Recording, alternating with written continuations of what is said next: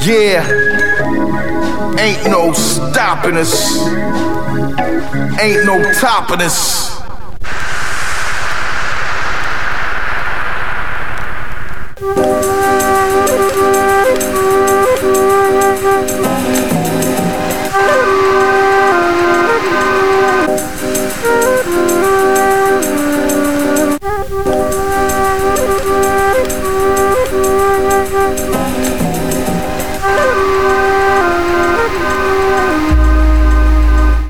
I must add that to listen to Varda talk color is as great a thrill as to look at his collage. He begins where the textbooks leave off, and he never finishes.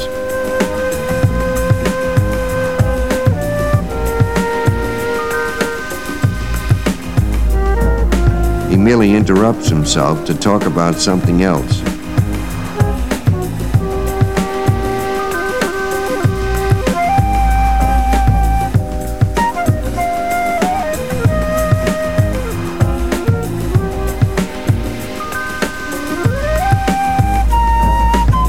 Thinking of Varda's talk, of the magic he puts into his words, I am reminded of something I have repeatedly made mention of.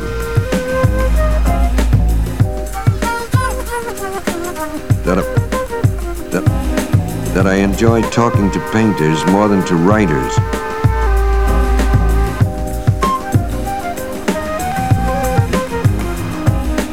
Why? For one reason or another, painters give me the impression of being less used up by their daily task than writers or musicians.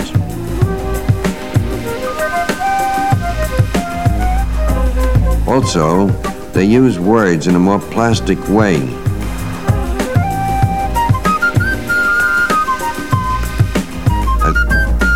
As, if conscious of their very substantial origins.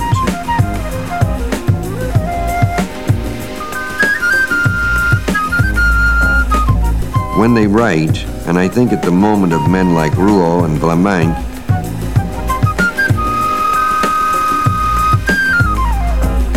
they reveal a poetic touch which writers often lack.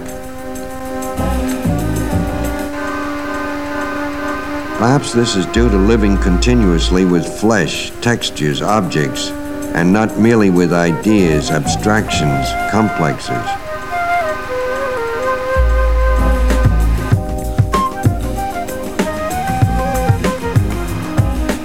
Often they are mimes or storytellers, and nearly always good cooks.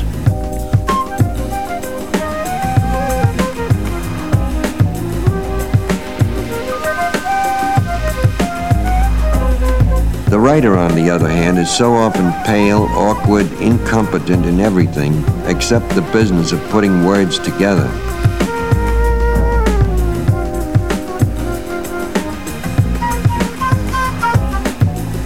One writer like Blaise Cendrars, who sucked the marrow of life, there are a thousand who never left their bird cages, who write about life without ever living it.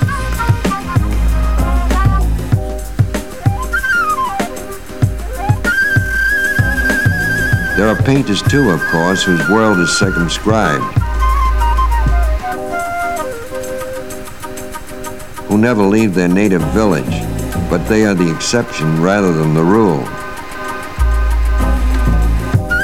Even Utrillo, who was definitely not a worldly man nor a traveled man, might be said to have led an adventurous life.